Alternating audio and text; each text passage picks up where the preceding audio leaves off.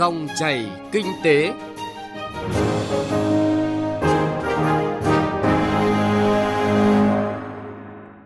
Biên tập viên Xuân Lan xin chào quý vị và các bạn. Mời quý vị và các bạn cùng nghe dòng chảy kinh tế hôm nay với những nội dung chính sau đây. Thúc đẩy giải ngân vốn đầu tư công từ nguồn vay nước ngoài ODA. Công ty truyền tải điện 2 chủ động ứng phó với thiên tai.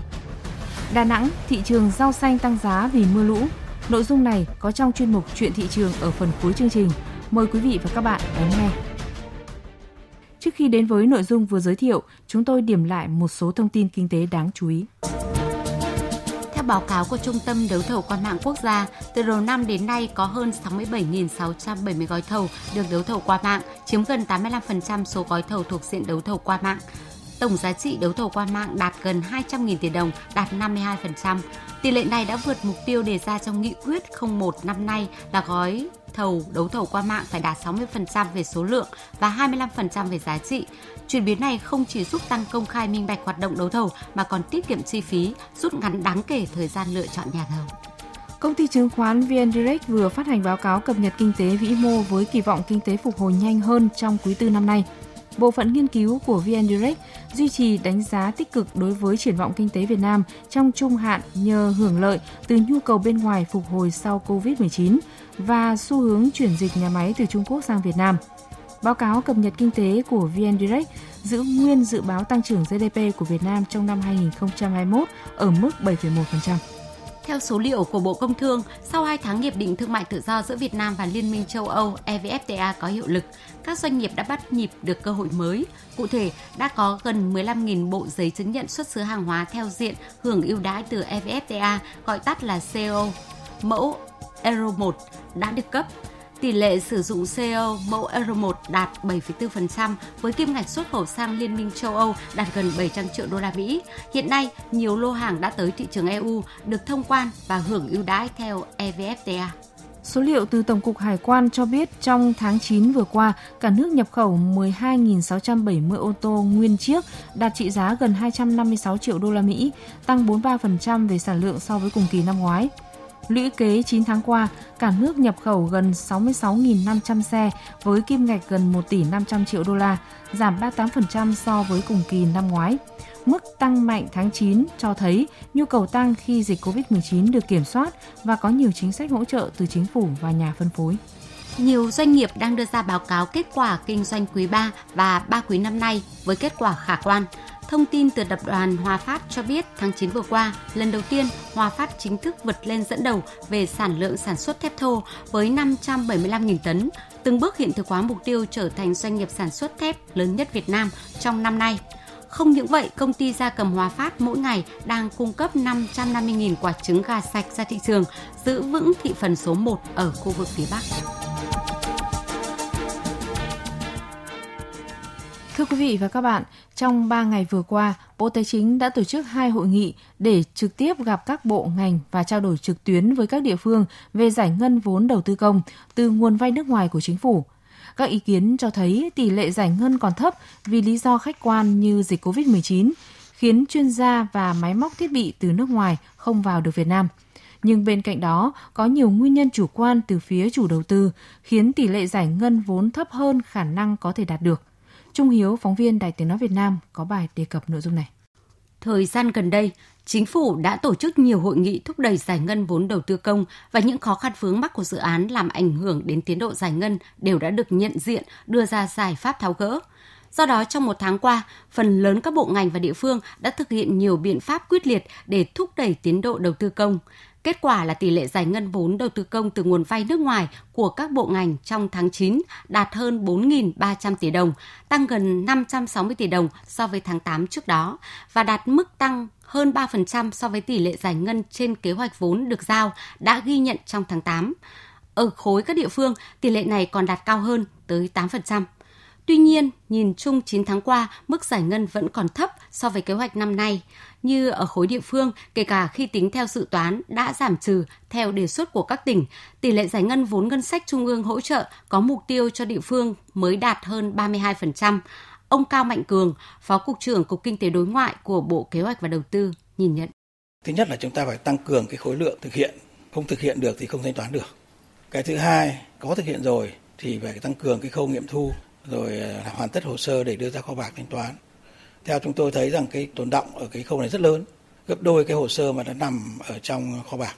số lượng rất lớn. Tôi đề nghị chúng ta không phải làm gì khác ngoài cái việc là thúc đẩy hoàn tất hồ sơ để thanh toán và làm liên tục chứ không phải là chúng ta cứ đợi đến một cái kỳ nào đó chúng ta mới làm để à, mới ra kho bạc chúng ta phải luôn luôn thấy rằng khối lượng mà nghiệm thu là bao nhiêu và đã bao nhiêu đã hoàn tất thủ tục thì giám sát cái đó chúng ta không phải làm động tác gì khác mà là chính cái này nó sẽ giúp chúng ta là giải ngân đã tăng lên rất nhiều rồi. Thứ nhất là tăng cường công tác thực hiện thứ hai là tăng cường cái vấn đề hoàn tất thủ tục hồ sơ để chuyển cho kho bạc xử lý. Thì số lượng tôi là gấp đôi ấy, cái khối lượng này rất lớn mà còn động lại ở các cái cơ quan chủ quản và các chủ dự án. Thì à, chúng ta nên xoáy vào cái này để hy vọng rằng mấy tháng cuối năm chúng ta có thể có những cái bước đột phá về giải ngân. Rõ ràng, nhiều chủ đầu tư còn chưa quyết liệt trong việc đôn đốc các đơn vị thi công ngay khi có khối lượng hoàn thành phải nhanh chóng hoàn thiện đầy đủ hồ sơ thanh toán theo quy định, gửi về kho bạc để thực hiện khâu giải ngân.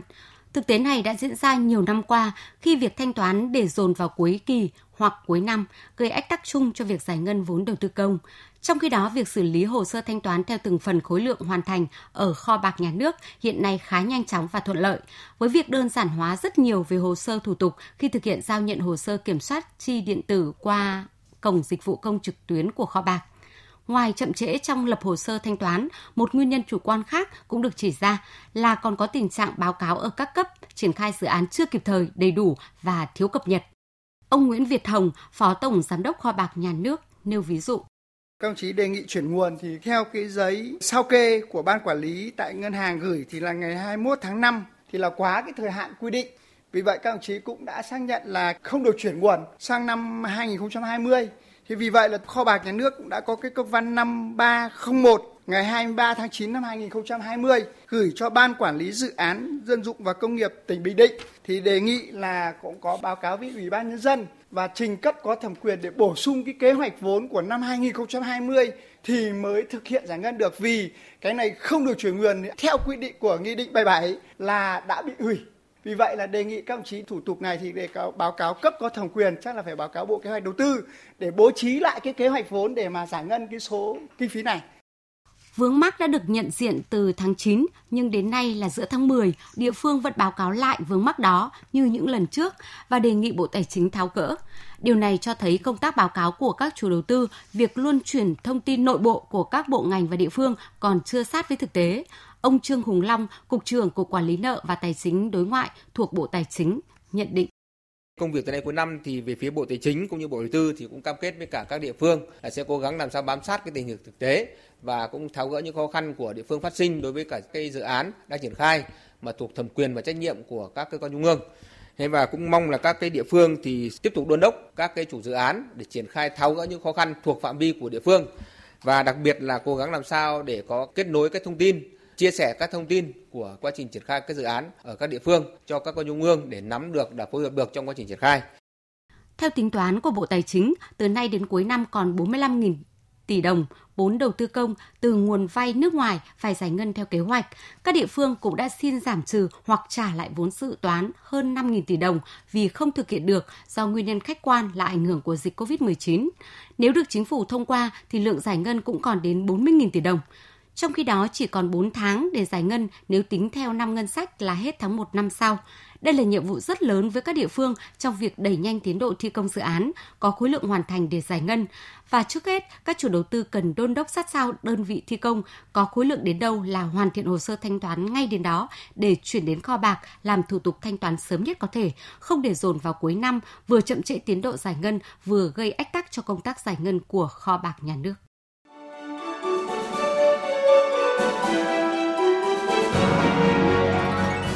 Dòng chảy kinh tế, dòng chảy cuộc sống.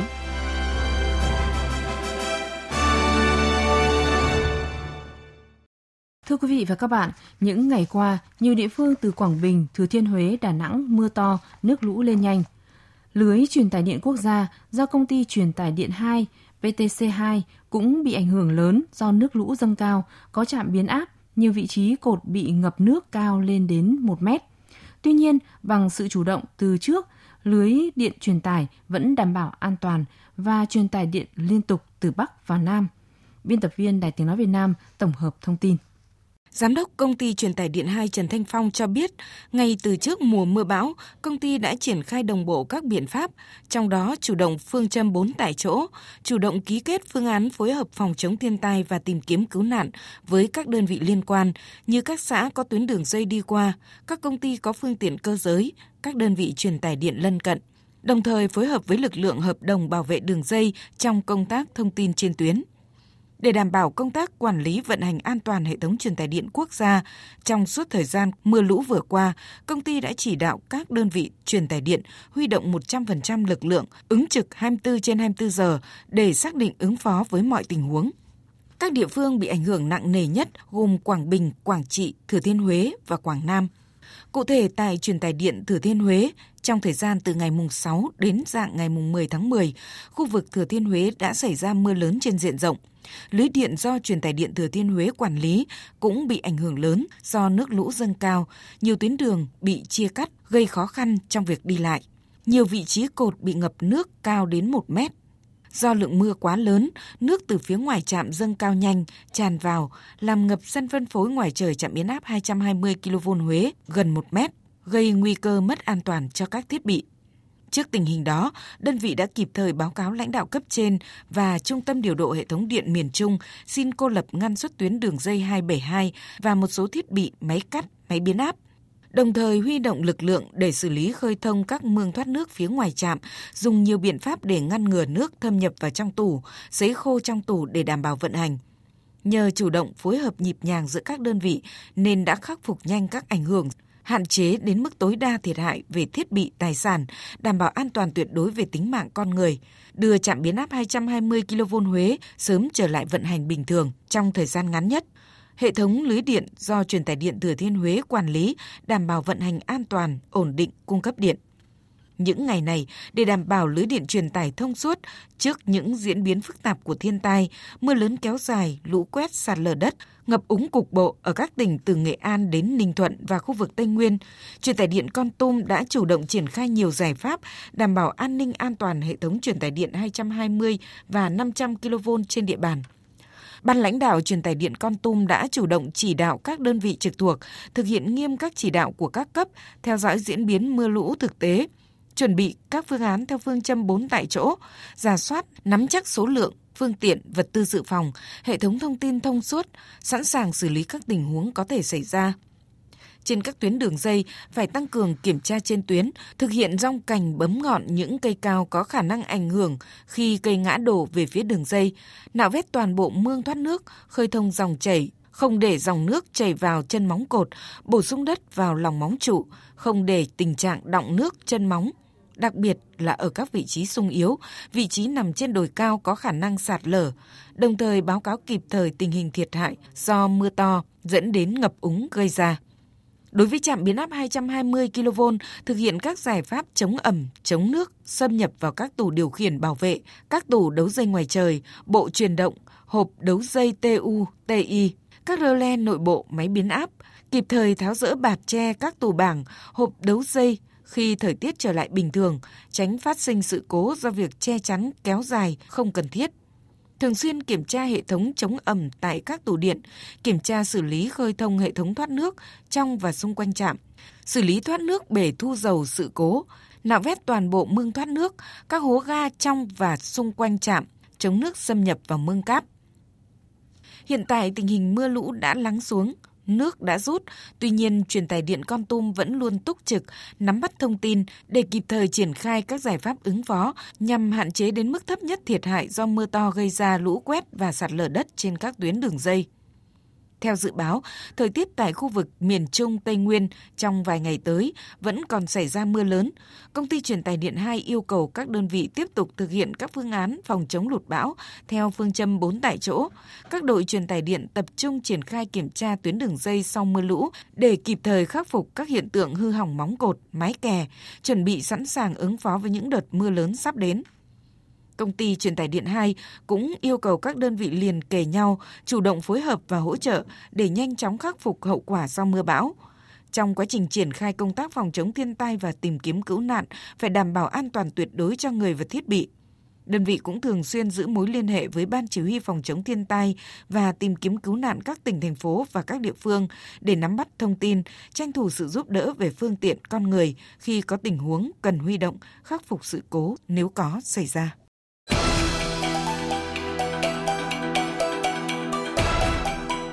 Chuyện thị trường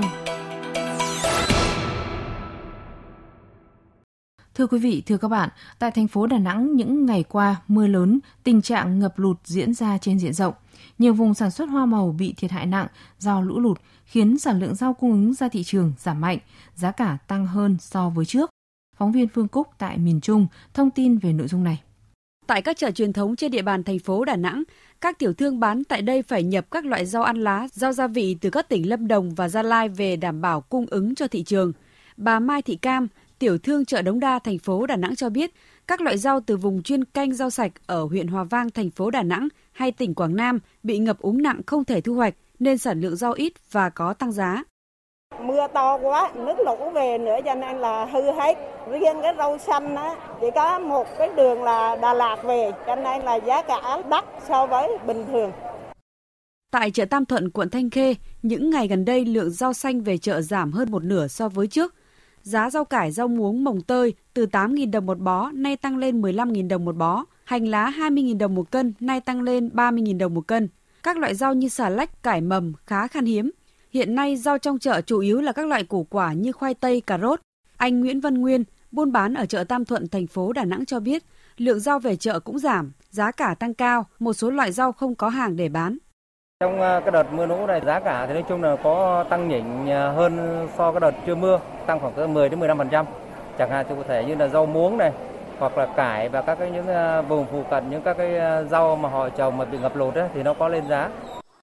Bà Lưu Thị Cẩm Thúy ở quận Hải Châu, thành phố Đà Nẵng cho biết, dù rau có đắt hơn trước nhưng vẫn đáp ứng nhu cầu tiêu dùng của người dân trong những ngày mưa bão. Giá cả thì rau á, hơi đắt lên một chút, trời mưa bão thì lau lụt rồi gì có. Nhưng mà thấy hàng cũng đầy đủ để mua. Trước diễn biến phức tạp của thời tiết, nhiều vùng rau lớn ở thành phố Đà Nẵng và tỉnh Quảng Nam vẫn chưa thể tái sản xuất ổn định. Ông Nguyễn Công An, trưởng ban quản lý chợ Đống Đa, thành phố Đà Nẵng cho biết, để phục vụ nhu cầu tiêu dùng và ổn định thị trường, ban quản lý chợ cũng tăng cường kiểm soát niêm yết giá, tránh việc đầu cơ tích trữ găm hàng tăng giá. Ban quản lý cũng đã phối hợp với hội phụ nữ cơ sở ở chợ rồi tuyên truyền tất cả hộ kinh doanh tức là buôn bán tại chợ tức là phải ờ, bán đúng giá thứ hai nữa là cái nguồn thì phải lấy ờ, đúng cái, cái nguồn ờ, gốc xuất xứ rõ ràng buôn bán trên tinh thần phải bán đúng giá à, tránh cái trường hợp là tích trữ để rồi nâng giá Quý vị và các bạn vừa nghe chuyên mục Chuyện thị trường với nội dung rau xanh tại các chợ ở Đà Nẵng tăng giá vì mưa lũ và nỗ lực của cơ quan chức năng trong việc ổn định thị trường. Nội dung này cũng đã kết thúc chương trình Dòng chảy kinh tế hôm nay. Chương trình do biên tập viên Trung Hiếu biên soạn và thực hiện. Xin chào và hẹn gặp lại quý vị và các bạn trong các chương trình sau.